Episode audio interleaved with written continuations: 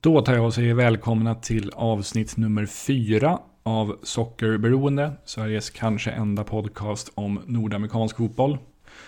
Jag heter Johan Dykhoff och i det här avsnittet beger vi oss ned till den amerikanska södern för jag har intervjuat Steven Robinson som är president för Nashville SC, supporterklubben The Roadies. Jag och Steven är faktiskt bekanta sedan tidigare på ett jäkligt lustigt sätt som Steven berättar mer om i inledningen av den här intervjun. Därutöver pratar Steven bland annat också om vad hans roll som president i The Roadies innebär och även eh, om den nuvarande Hammarby-spelaren David Akams insatser i Nashville.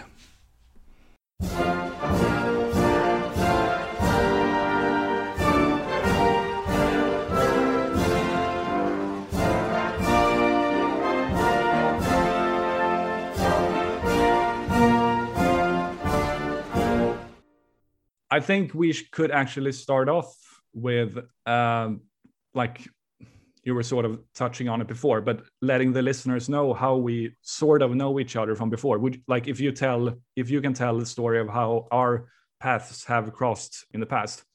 Yeah, yeah. So it, it our our path is kind of crazy. Like it was kind of like a such a small world story, but it was um you know it was kind of a, co- a combination and multitude of things. Um, it, it kind of starts with the story of you know Nashville SC and the fact that we were actually a really small supporters owned club before we actually became an MLS squad. Uh, and during that time, when we just when we talked, and it was back in 2019, uh, is when you know we were still in USL, MLS was happening. Uh, obviously, there's a you know there's a difference in what it comes to you know people that you have to manage and work with from 2019 to 2020.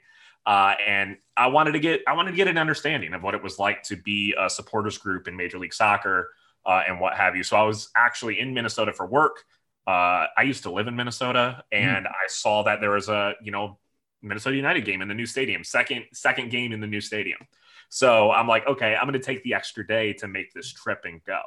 And I was so um, you know, it was one of the things where I'm like, sweet, I'm going to take so many notes. I'm going to learn so much, you know, about just the, the supporters group culture here uh, and learn more about Major League Soccer because it's, we got a big jump. We got a lot of stuff to do when it comes to from USL to MLS. Uh, a lot more people to appease, a lot more, you know, things are going to be expected of us. So I wanted to make sure that we hit it.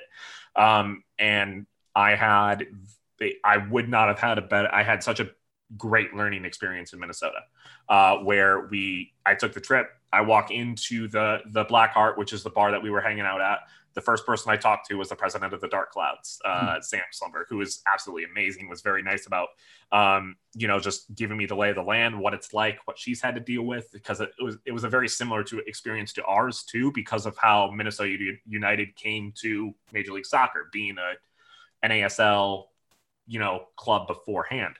And so then that is where um, I started talking to, I believe it was a friend of yours, um, where they were, um, they're more part of the Wonderwall, the actual organization of who you were talking. And then, you know, he was talking about, yeah, like, you know, the one, it's interesting. It brings all the supporters groups together. Um, you know, it's, it's something that's been great, but obviously it has its challenges and that's kind of what I wanted to get into because we were like, hey, we want to bring everybody together, but it has its challenges. Uh, and then you got brought into the conversation mm-hmm. as well of all of that. And then, you know, we kind of started having that discussion. Uh, and, you know, we started talking a little bit and just talking about, well, you're from Sweden, like coming to visit. That's great. That's awesome. Welcome. Um, you know, we hope you have a great time. And then, of course, I go to my spot in the supporter section and ignore everybody and don't talk to anybody that I met beforehand because that's what I do. Um, but then, um, you know, like you said, you were working on another interview when it came to uh, the the roadies specifically, uh, and we, you know, I kind of had the conversation uh, as started typing out the answers, and then you said, "Wait, wait a minute, mm-hmm. hold on a second. You're the same person that I talked to in Minnesota, right?" Where and that was just like mind blowing to me of such a such a small world, uh, small soccer world where I love the opportunity to. Uh, you know, meet and connect with people again. Um, just because of the fact that, uh, I mean, it, it, it's a very, it, it's hard to connect with people in that way. So I love the opportunity to be able to talk to you um, and, uh, yeah, I I, I just love yeah. I love the story of connecting with you. So it's been it's been great, and I learned a lot that I didn't know.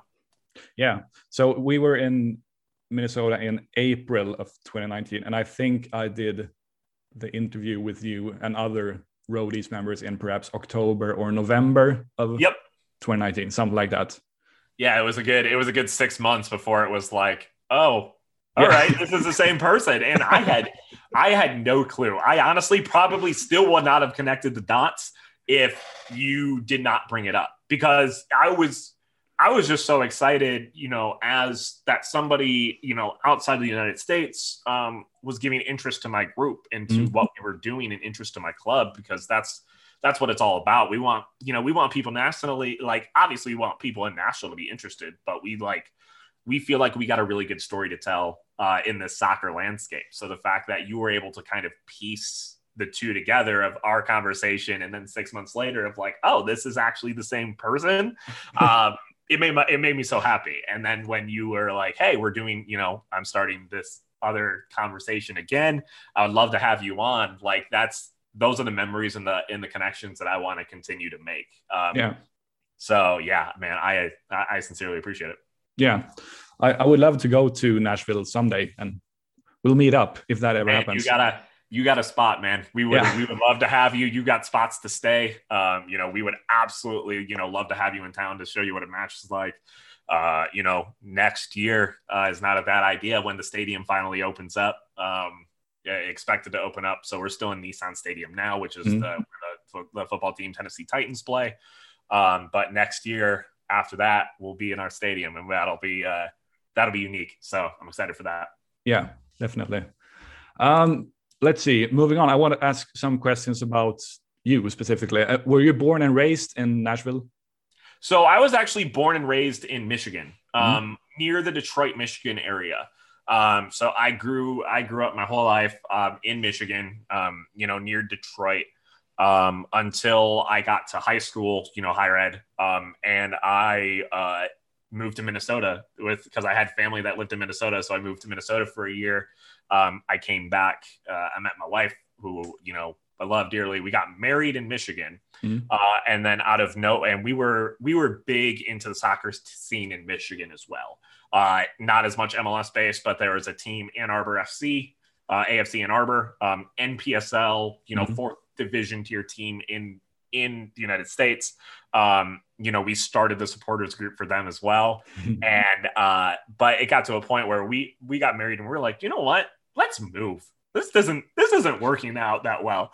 Uh we you know so we visited we're i'm a big music guy so nashville seemed like a perfect fit. Mm. uh you know we visited nashville one time and fell in love just absolutely fell in love. So instead of just uh, going through uh the other things we're just like we're moving here. We're just doing it. Let's do it. Uh so we did and fell in love. Um you know and we got and weirdly, we, we got plugged into the roadies right away. So the roadies had already existed for a little bit, um, but we got plugged in right away. I always talk about the first time that uh, the story about the first time that I ever went to like a roadies get together. Um, you know, it's there was four people there. There was the I went, my you know my wife went, and there was the uh, old old president Newton who was there um, and two other guys that are actually no longer part of the organization anymore.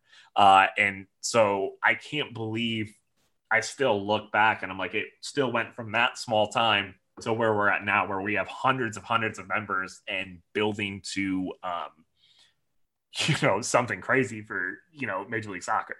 Um, so yeah, I mean, I, it, and the weird thing about me is, is that I have not always been a soccer fan. Mm-hmm. Um, I was always the, I was always, uh, you know the typical uh, American kid. Ah, soccer's not a man sport. It's not. It's you know it's not in those regards. That's what I was always told growing up. Um, you know, until I started to uh, play, you know, FIFA with a friend. Mm-hmm. And that's when I really got into the game. That's really when I got into the U.S. men's national team. Um, and that's when I realized that local soccer around me, it's just a beautiful sport and it's happening, you know, uh, it's happening right around me and I can pay mm-hmm. attention to it. Um, so that's kind of when I started getting into Major League Soccer, and then you know when Nashville got a team, that was uh, that that became an amazing day for me. Yeah. So when did this like soccer awakening happen for you? Uh, I am not uh, it, probably around. So I'm a Premier League wise, I'm a Chelsea fan, Mhm. uh, and so the reason why the awakening kind of happened is my best friend that I played FIFA with was a Tottenham fan and kicked the crap out of me just in FIFA all the time, just beat me, beat me, beat me, and I'm like. There's no way I'm going to continue to let this happen because I am a very competitive person. So um, I'm like, I'm going to learn everything about the game. I'm going to learn everything. I'm going to be the best. Let's make this happen. And this was right around like the 2011, 2012, um, Okay. you know, style of time where, uh, you know, Chelsea, Chelsea just won the Champions League, all that stuff. Um, that's when I really started becoming like a, a, very, very passionate person uh, where I got into the game and I was just like, what am I, what have I been missing all of my life? What am I doing? I should have been a part of this a long time ago. This, this culture and community is amazing. Um, I've always kind of felt like an outcast in a way, um, you know, in many portions of my life. And the community that I experienced just by joining this group, uh, it was something I've never experienced before. So I wanted it, I wanted to make it my life um I because I loved it so much and I loved how I felt a part of it. So that's why I started a supporters group. I started getting so heavily involved in, you know, the roadies when we moved here.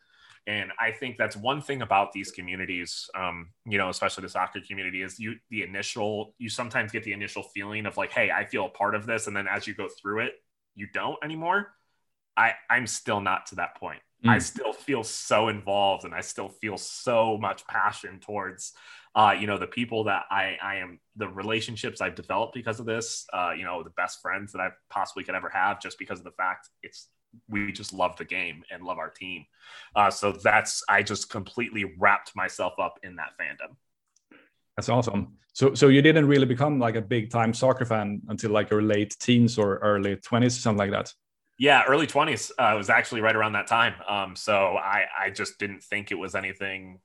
It's not important in America. Like Mm. I, I was your typical kid. It's like ah, nobody cares about soccer in the U.S. Like who? Why should I care? Like it's you know it, it's one of those things where ah, it's all about American football. Like that's that's that's what it's about. Mm. Um, and you know, and then you look at the statistics of like, hey, 150 million people watch the you know Super Bowl, and then you look at the numbers of the people that watch the Champions League final, it's like 1.8 billion. It's like, oh, okay, this is the game that everybody follows. Got it. Um, and that's when I really started to become aware of how you know beautiful the game can be, how fun it is to watch, and that's really the like the early 20s is when I really wrapped myself into it. Okay. Do you remember the first uh, professional game you attended? Uh, the first professional game I attended, uh, it was actually in Chicago. Well, so okay, so the first the first real match um, I ever attended uh, was actually a random date between me and my wife. We weren't Hmm. even we weren't even we just got ma- uh, sorry we didn't just get married. We just met. Um, we started talking for a month or two.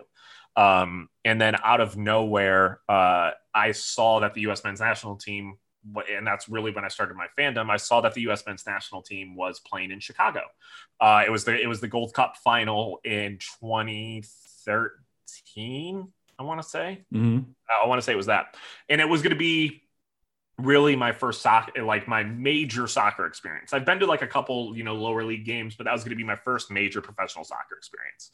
Um, and I I'm just like, hey, do you want to go? And she's just like, I have no clue who you are. I don't know why you like soccer so much, but sure, why not? So we drove to Chicago, and which is like a four-hour drive from the Mm. Detroit, you know, area, and we just had the best time. And she knew nothing about soccer and did not know, you know, why I was starting to like it or enjoyed it so much until, and she always brings this up as the reason why she loves soccer now, is that it was halftime and I was going to get food and a beer and stuff like that. And she's just like, the men's line for the bathroom was 200 people long, and I could just walk into the bathroom as a woman with no problem at all. I love this sport. I want to do this all the time now. I'm like, right? It's so much better than having to wait in line. Um, but yeah, so that was kind of like the first professional soccer experience, and the U.S. got the win, which was great.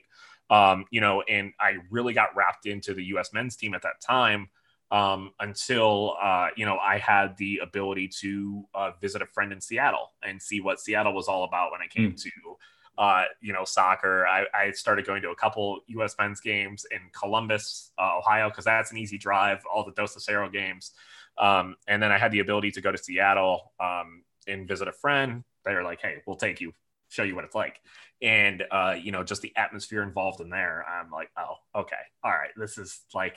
This kind of solidified where I belong, and this is solidified where I feel. So that's really my first. Uh, that's kind of how my professional experiences went. Cool. Um, you mentioned your sort of uh, engagement with the roadies before, but what would you say are some of the best things with being involved with a supporters group? Um, you know, there are there are a lot of things, and like a lot of the things that kind of a lot of the things that kind of get brought up um, when it comes to being a part of a supporters group are kind of they're kind of cliche when it comes to a lot of communities. When it's just like hey you're a part of a community you're part of a family um, you know you really feel like uh, you can have a bunch of people that think like you and do the same thing. It's, it's kind of the same stuff like that a lot of people feel in other communities but it's it just the way that i feel um, about my community and my family like it's actually it, it's truly what you feel when you're a part of this. Mm-hmm. um you you know it's it's one thing to just love a club. It's one thing to you know be able to go to a game with some friends and check stuff out and you know be happy but it's also another thing to be able to completely um you know identify yourself as a roadie because it's not just hey we're not just a supporters group. That's not what we try and be. We try to be um you know, we try and be more than that. We try and be involved in the community. Um, you know, my my wife runs a group, like I said, uh, that we were talking about before we started recording. My wife runs a group that helps pay for underprivileged kids that don't have the ability to pay for soccer, uh, which is one of the problems in the United States is that you currently have to pay if you're mm. a, a, a, kid, and it's expensive. It's very expensive. Um, that was one of the things that Zlatan brought up in an inter- interview talking about Major League Soccer. He's just like, I had, it was so expensive just to put my kids into a youth program. Uh, so it, it, like we get on, we got really involved in our community and that. Um, it, our it's it's just one of the things where our our community's problems and feelings become our community's problems and feelings and we just want to completely wrap ourselves in that. And i feel like the you know the roadies have done a great job of of embracing nashville as its home nashville as, as its community uh, and something that they want to see better like if there's obviously problems that are you know in our supporters group in our city you know in our even in our club that we see that we feel like we because of our passion for it and the family aspect that we have with it we can help better it mm-hmm. um, and that's that's why i think our group um, you know supporters groups as a whole um, in Nashville trying to do that. But I mean, just seeing my group do it day to day has been something that's been so inspiring to me to just keep going and, and, and keep driving and keep having that passion because my group also does it and, and I see it. And so I want to continue pushing that so heavily and I love it. What does the promotion or whatever you want to call it from vice president to president mean for your sort of your responsibilities and your your work with the roadies? Yeah, absolutely. So, kind of how it works, um, you know, within our, you know, within our kind of organization and board of directors is that uh, it's our, our board of directors have a certain job, uh, pretty much is kind of how we set it out. So, when I was vice president, um, my goal was to be more involved in the um, local group, in, in the local groups of, hey, your job is to kind of build the relationships between the other groups because we don't want it to be a, uh, we don't want it to be a competition because it's mm. not. We want more. We want everybody to join every group. We like every group brings something different to the table, and that's what we want to do. So my job was kind of to be that mediator of helping out, you know, understand those things. Moving to president, um, you know, there's a few things more involved, but the other thing the president does that's kind of more get involved with the national groups. Mm. Um, so as as president of the Roadies, I've now become a lot more um, in in part of the uh, Independent Supporters Council, which is the national group of supporters, you know, where we all kind of get together and discuss things. So I've been a lot more involved in that. Um, I've been a lot, a lot more involved in a little bit more structure um, within the roadies um, when it comes to getting finding because you want people want to get involved. Like that's the truth. It's just like, hey, I want to help. I want to be a part of this community but especially when we have no games going on, especially when people are not in, allowed in the stadium, how do we do that? So we, you know, working to build things like that so more people can get involved, you know, uh, and be a part of our group, even though we're not just, even though we're not going to games. Um, so I have a lot more, um, you know, of, of kind of a structural challenge as mm. president when it comes to how do we get people, um, how do how do we get people more involved that want to be because the people are there and that want to be a part of this community uh, so it's been uh, obviously with covid it's been an interesting ride um, to try and get more people involved but i mean that's I, I know what this group can be. Uh, I know the emotions and the amazing feelings you can get for being a part of this group because I feel it every day. Yeah. So that's what I want to try and push out to other people as well, and that's the that's the main challenge as president that I'm trying to do. Yeah, uh, I would assume that soccer like isn't and hasn't historically been like the biggest sport in Nashville. So do you sort of consider it to be like uh, a responsibility of yours to sort of spread the word about soccer itself in Nashville?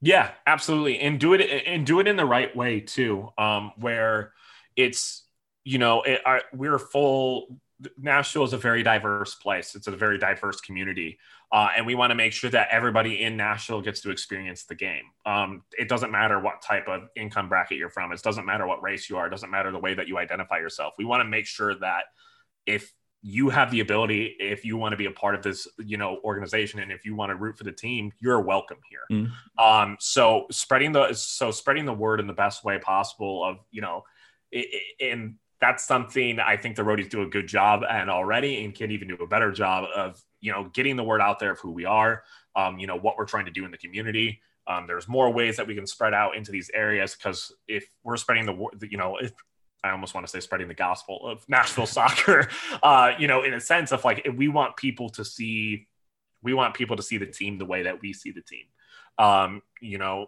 and that you're welcome, you know, you, you are welcome here. Like we all like one of our chances. We represent Nashville SC. Uh, you, you represent by like, like who you are. You represent Nashville SC. Uh, so no matter what, you know, we we're blue and gold. No matter what, uh, that's you know that's what we want to share with the community. So I definitely have taken it upon myself to make sure. Um, you know that I spread that message that hey, you you can be a part of this, um, and we would love to have you a part of it. Mm, cool. Um, you mentioned the new stadium before. What, what, do you think the new stadium will mean for you as a supporters group? Do you do you guys like already have plans related to the new stadium?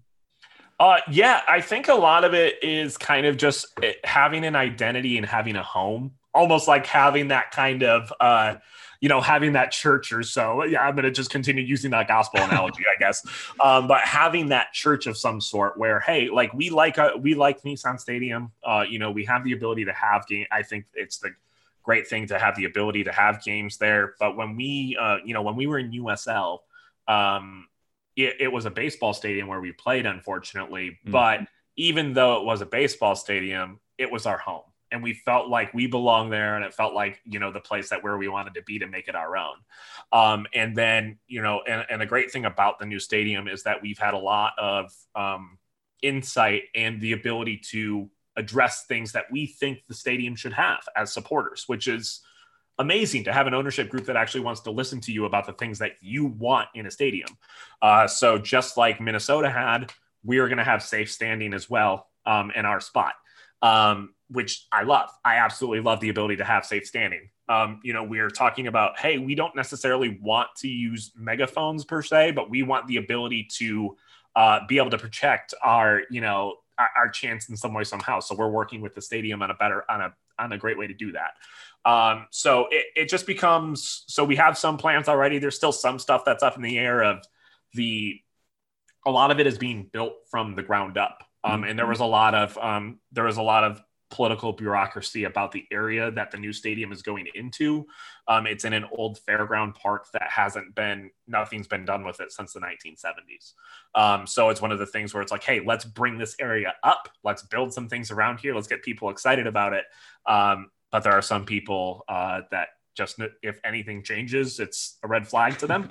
Um, so that's you know some of the stuff that we've had to deal with. But like it's just hey, we want to bring this community. So there's still some things up in the air of like where are we going to hang out before the match? Where are we going to hang out after the match? Uh, but luckily, we've had a lot of insight when it comes to the things that are going into the new stadium, uh, what to expect. Um, and obviously we've had a really good glimpse of the product that is being put out on the pitch so far and we've been very happy about it to say the mm-hmm. least. We're in a lot better spot than some other teams are in the league. So um, yeah it's it's uh, it's definitely something to look forward to to have that home. Yeah. And it's planned to open in when is it? Mid 2022 or? Yeah, mid 2022, I think we'll go through, I don't know, probably 10 games of the 2022 season um, before we actually get into it. Kind of like how I think it's kind of like how the Minnesota Stadium was, where mm-hmm. they started off in the where the Gophers played, I believe, um, you know, the the college team there, and then they're going to move to um, the new stadium mid-season. I see. I see. Yep. Um, would you say that like um during the pretty short history of Nashville SC that there's been any rivalries that have uh, evolved so far? So it's so the rivalries have been interesting with us, um, more or less just because of the fact that uh, the league uh, is trying to push. Uh, there's a thing of trying to you know make rivalries happen. Like yeah. obviously, we are in a very we are in a very close vicinity to Atlanta like very close. So it makes sense for us to be able to have that kind of Atlanta, um, Nashville camaraderie. And on the pitch, um, I kind of believe there will be that rivalry. But we actually had them. It was almost three years ago to the date that we were talking when the US our first USL match was against Atlanta United. Mm. Um, where they had a preseason friendly. It was our first ever USL match um, in our new stadium, all that. And the Atlanta fans were some of the nicest people that have given us an intro of all time. It was so they came to our our town. We're so excited to be in Nashville. Love the ability to hang out with us, and they already kind of had the relation. They've already had the very big rivalry with Orlando, so they were kind of like, uh, like we we don't consider you technically rivals, um, but hey, like we'll you know we'll do what we need to um, so we had a really good friendly relationship when they were in town from february 29th there was no issues there um, you know, it seemed very, you know, the same thing. Like we miss you guys, very friendly in those regards. Um, and then, um, so yeah, like so that's kind of the one that's kind of been talked about. The one rivalry that we we believe that we have, and it goes back to the USL days, would be Cincinnati, mm. uh, where there is a lot of um, you know a lot of blood, a lot of bad blood from the USL days of you know a lot of talking back and forth, um, you know a lot of there are there are groups in Cincinnati and Nashville that really actually dislike each other. Like there is a rivalry there. Um, but for some reason, um, MLS did not want to put our games together, uh, us to have games together, even though we we were we did have that rivalry.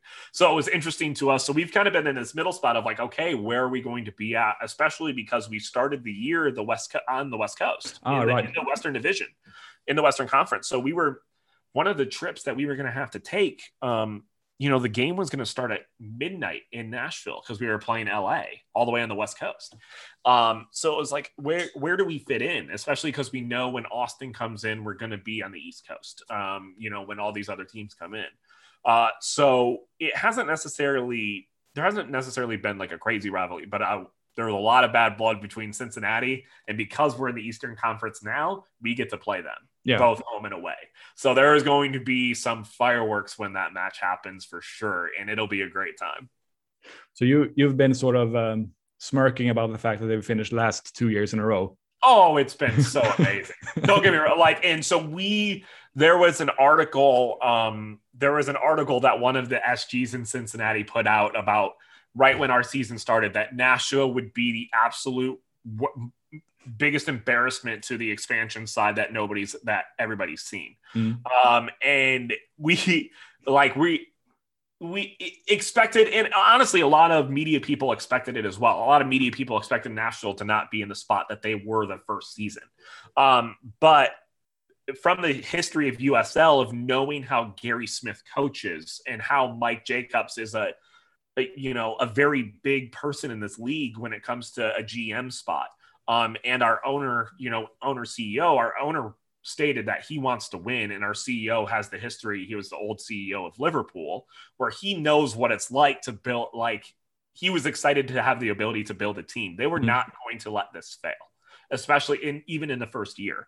So, in the way Gary Smith coaches, a very defensive style coach, we didn't score a lot of goals, but that still got us to a way better spot than, um, you know, another than we even expected. So, of course, when we got made it to the playoffs, when we won our first game of the playoffs, and Cincinnati was there winning the you know, winning the wooden spoon again, uh, for the second year in a row. Of course, we we took our chop shots as much as we possibly could. Um, so we've definitely relished in the fact of, uh, hey, you guys stink, and you can talk all the smack if you want to us, um, you know, about how bad we were going to be. But guess what? It didn't happen, and guess what? We're only getting better now. Like, yeah. there's no way that we're going backwards with the scout squad that we have. We're going forwards.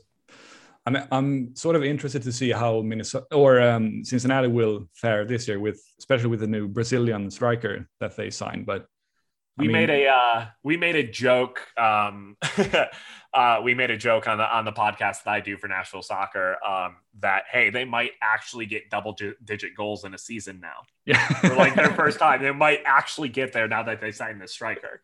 Um, you know, and there's rumor there's rumors apparently that they're in the run for Pity Martinez coming back to MLS as well. Yeah, and Lucho um, Acosta as which is great. I don't that's I I don't think there's any way because they would have to pay an exorbitant amount of money to make it happen. I think it's just a rumor. Um, but yeah, it's one of those things where there's still other places in that you know getting. They have made good signings. There's no doubt about it. Like uh, I, I believe Matarrita or mm-hmm. from New York, um, you know, very good you know backfield player that's going to be very beneficial for them. But then you also have play, like one of the best young midfielders in Frankie Amaya, who's just like, please trade me. Yeah. I'm leaving. You trade me now. And there's been an offer, and I guarantee you Nashville has made an offer for Amaya because we've stacked up a lot of general allocation money uh, during this time where Amaya fits in that, you know, purview where somebody there are multiple teams willing to pay over a million dollars in general allocation money for him. And Cincinnati said, Nope, nope, we're keeping you. And he's just and now he went out public with it. He's just like, I hate this. I want yeah. to be traded now. Um, so it's one of those things where are they going to be the new Cincinnati where they actually make good signings, spend a little bit of money, or are they going to be this Cincinnati that's like, oh, our players don't actually want to play for us. Okay, let's do. We'll see what happens this year. I still think they're going to be very bad this year. Yeah. I, I don't think there's any way that they get they. It's one of the it's it's a culture thing that they have to get rid of. They have to be able to get rid of the fact that oh we're just this bad squad that nobody wants to play play for play at. But we'll see. They're in their new stadium this year, so they might have that kind of identity push of being able to be back. Um, obviously, I just hope they continue to fail, but we'll see what happens. I think their G- GM said something uh, like it's going to take like four or five transfer windows for us to turn turn this club around or something. Imagine that. Just imagine, like, imagine hearing that as a fan base that it's going to take four to five years to turn your club around. Like, we were one of the lowest spending expansion squads, you know, that has ever come to be. M- Miami doubled or tripled our their spending compared to Nashville's, and we obliterated them in the playoffs, obliterated them, and beat them during the regular season as well. It's one of the things, it's not necessarily about transfer windows, it's about the culture and the squad that you build at the time, uh, which we are love having in Nashville. Like mm-hmm. having like Jake, like, so we, and we've got to see it from USL because it's Gary Smith and Mike Jacobs. They were our second tier team squads as well. And it was, people were worried about the signing of Gary Smith, but he obviously did a phenomenal job as a coach. Like he knows the league, he knows, you know, soccer, and he, he has a style of play that he wants. Uh, and it worked out for us. And obviously, you know, we wanted to beat, you know, the, we wanted to beat the champions. Uh, you know, we took it, we took the champions of Major League Soccer to extra time. Yeah. And we, uh, and there was a t- there was a point during the regular you know regular time where we actually should have won that game. We had the opportunity to put it on net, and we could have won that game and then they went on and smoked, um, you know, Seattle like nobody's business. Like we were the ones that put up the biggest fight against them. Uh, so it'll be crazy to think about, uh, you know, where we move on from this season. Yeah. Um, if you look back at last year's uh, season, who would you say were some of the best players in Nashville, and who would you ex- expect to perform better this season? Yeah, absolutely. Uh, so obviously, defense was key last year. Uh, when it came to our squad, there was a lot. There was a lot of players that I was not expecting to have that kind of impact um, last year that they did. Uh, Joe Willis, goalkeeper, um, did not have over. He obviously a, above average keeper mm. for um, you know in Major League Soccer when he played for Houston. Uh, had more shutouts last year than he did in his entire career. Uh, definitely, he had kind of a coming up uh, an experience, um, and that was helped a little bit by the defense that we had. Obviously, Walker Zimmerman, um, you know, very beneficial in those regards, won defensive player of the year. Um, but I believe he got a ton of help from players like Dave Romney, who was mm-hmm. kind of just a backup player for the Galaxy, come in as it started every single game as a center back for our squad last year. Um, you know, Dan Lovitz, you know, a, a, cheap signing that we had from Montreal that people, you know, saw on a U.S. men's national team kit and were like, oh, okay, he's not that good, comes in, probably has one of the best tackles I have ever seen in my life against, and like I'm sure you can just YouTube it and just mm-hmm. Dan Lovitz, amazing tackle, Houston, probably the best slide tackle I've ever seen in my life, and hit played phenomenal over the year.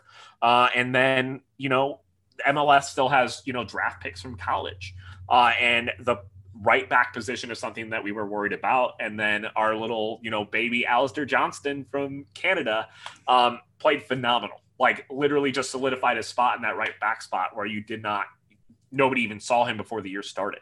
So this back line has like a complete year to get together um, and get it to, and get to that point. But there was also, um, you know, thing you started to see some things click at the end of the year of getting together. Um, you know, we didn't get to see Jhonder Cádiz, the striker that we got from Benfica, uh, a ton. Like when he came, when he started coming into the squad, um, he hadn't played a match since March, and it was November. Mm.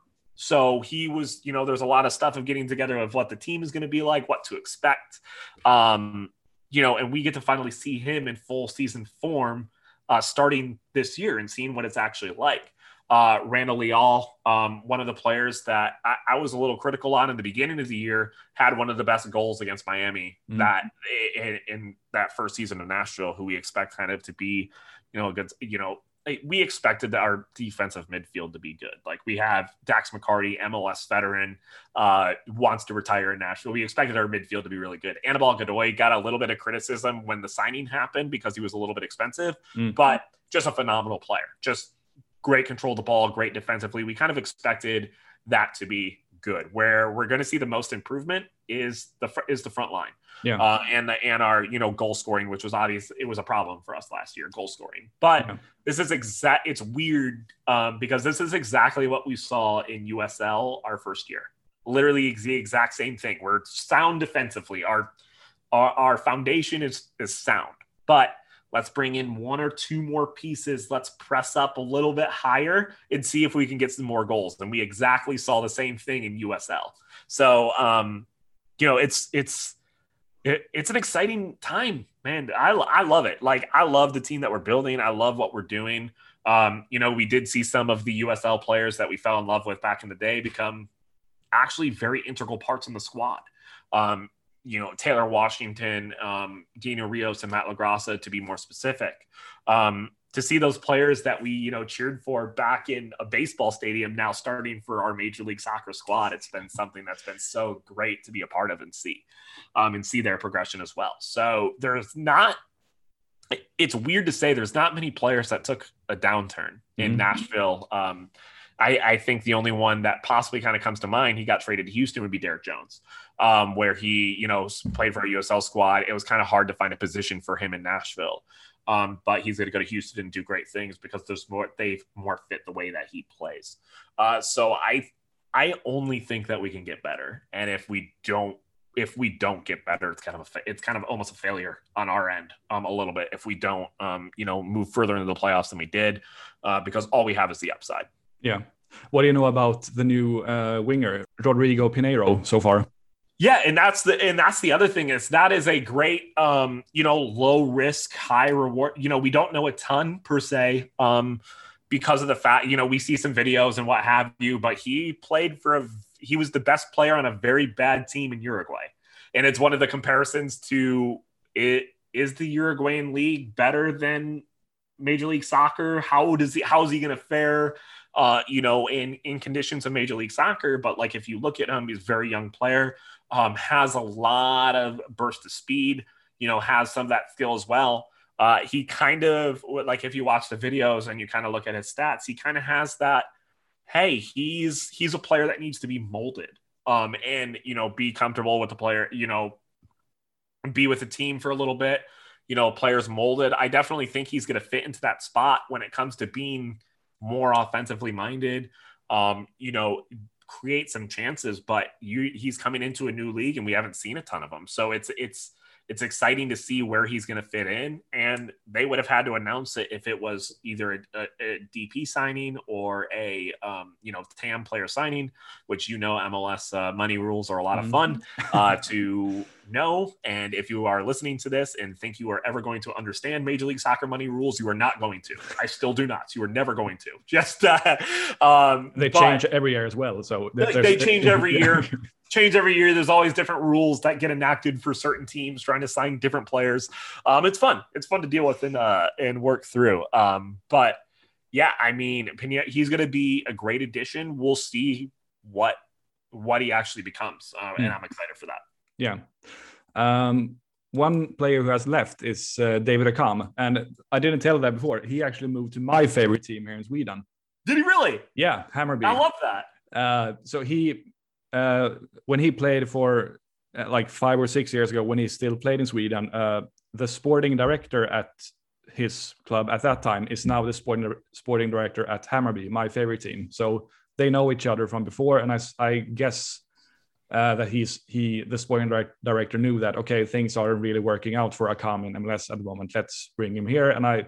From what I've heard, it's uh, it's a pretty cheap deal for Hammarby as well.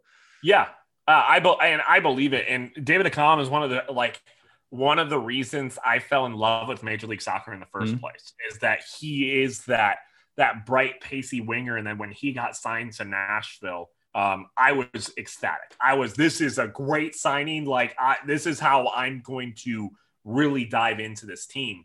Um, and then it, it's unfortunate. I know. Um, you know, he scored our first ever uh, run of play goal um, and got us our first win in Nashville, uh, you know, and playing for our squad. Um, and it's one of those unfortunate things where I know he was going through a lot of personal stuff in Nashville. Um, and I don't think anybody holds it against him. Um, I know that his house got destroyed during the tornado here in March. Yeah. Um, as he was as he was having a baby. Um, which is like you know, sometimes we don't think of players, unfortunately, in a human light. But imagine what that must be like. I'm moving to a new city. I just got here. I started playing here. I'm about to have a kid. And then, oh, by the way, a tornado is going to destroy my house. Like, if that that can affect anybody. Like that affected me. I was only a mile away from the tornado, and like it affected me in a light. Um, I could only imagine what it had to for him. So the fact that he has the ability to um, you know, move back to Sweden and somewhere where he's comfortable with playing, I guarantee you for him, he's going to do amazing things and put together some amazing performances. Um, and I wish all the best for him for sure. I'm going to miss him in Nashville. Yeah, I hope so. Hammarby had a really bad last uh, last season, so we're sort of we're putting a lot of hope hope in him uh, for Looking 2021 yeah. Good. Yeah. I, am hoping he can produce for y'all. Um, I, I, mean, I know what he was able to do in Nashville for the limited games he played. Uh, so expect some good things in Sweden. Yeah. Um, before we wrap things up, uh, I would like to give you the opportunity to talk about your podcast, Pharmaceutical Soccer. So go ahead yeah. and tell the listeners what your podcast is all about. Yeah, absolutely. So if you're more interested into Nashville soccer um, or looking to just learn about, you know, soccer in a, in a different light, uh, you know, we're kind of a more casual podcast when it comes to, um, stati- we like to have conversations, statistics, what have you. Um, you know, pharmaceutical soccer, it's a dumb name. It's a dumb reason of why it started. Um, there's a store in the United States called CVS, uh, and it's a, it's a pharmacy. Uh, and our, the names of the hosts are Clay, Falaire, and Steven. So it's CVS. It's really dumb. Uh-huh. Um, but, uh, we you know we casually look at Nashville soccer and you know and we look at it from a supporter's light as well of what supporters can expect and how to get into it uh, and we're also so we're also on the radio as well in in nashville on nashville sports radio which has been awesome for spreading soccer as well. Um, you know, to people that are normally not attuned to it. Uh, so you can check our podcast out, Pharma Soccer, on all social medias, um, as well as uh, yeah, checking out the show on anywhere, Spotify, you know, Apple Podcasts, what have you. If you're more interested in Nashville soccer and the you know anything that goes into it, you know, check it out. We're definitely uh, would love to uh, talk to you um, and you know get you into Nashville soccer. That's for sure. So I appreciate you giving me that shout out to the show.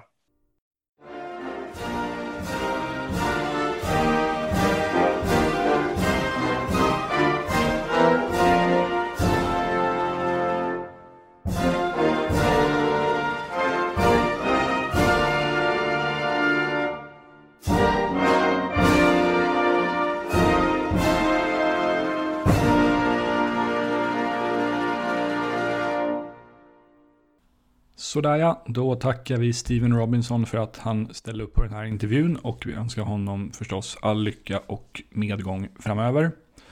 Eh, grymt trevlig och rolig kille, verkligen. Så det var jättekul att han ville gästa den här podden. Eh, fler avsnitt kommer inom kort, så det är bara att hålla ett öga på feeden så lär det dyka upp någonting där ganska snart igen. Eh, ha det så bra så länge. Tja tja!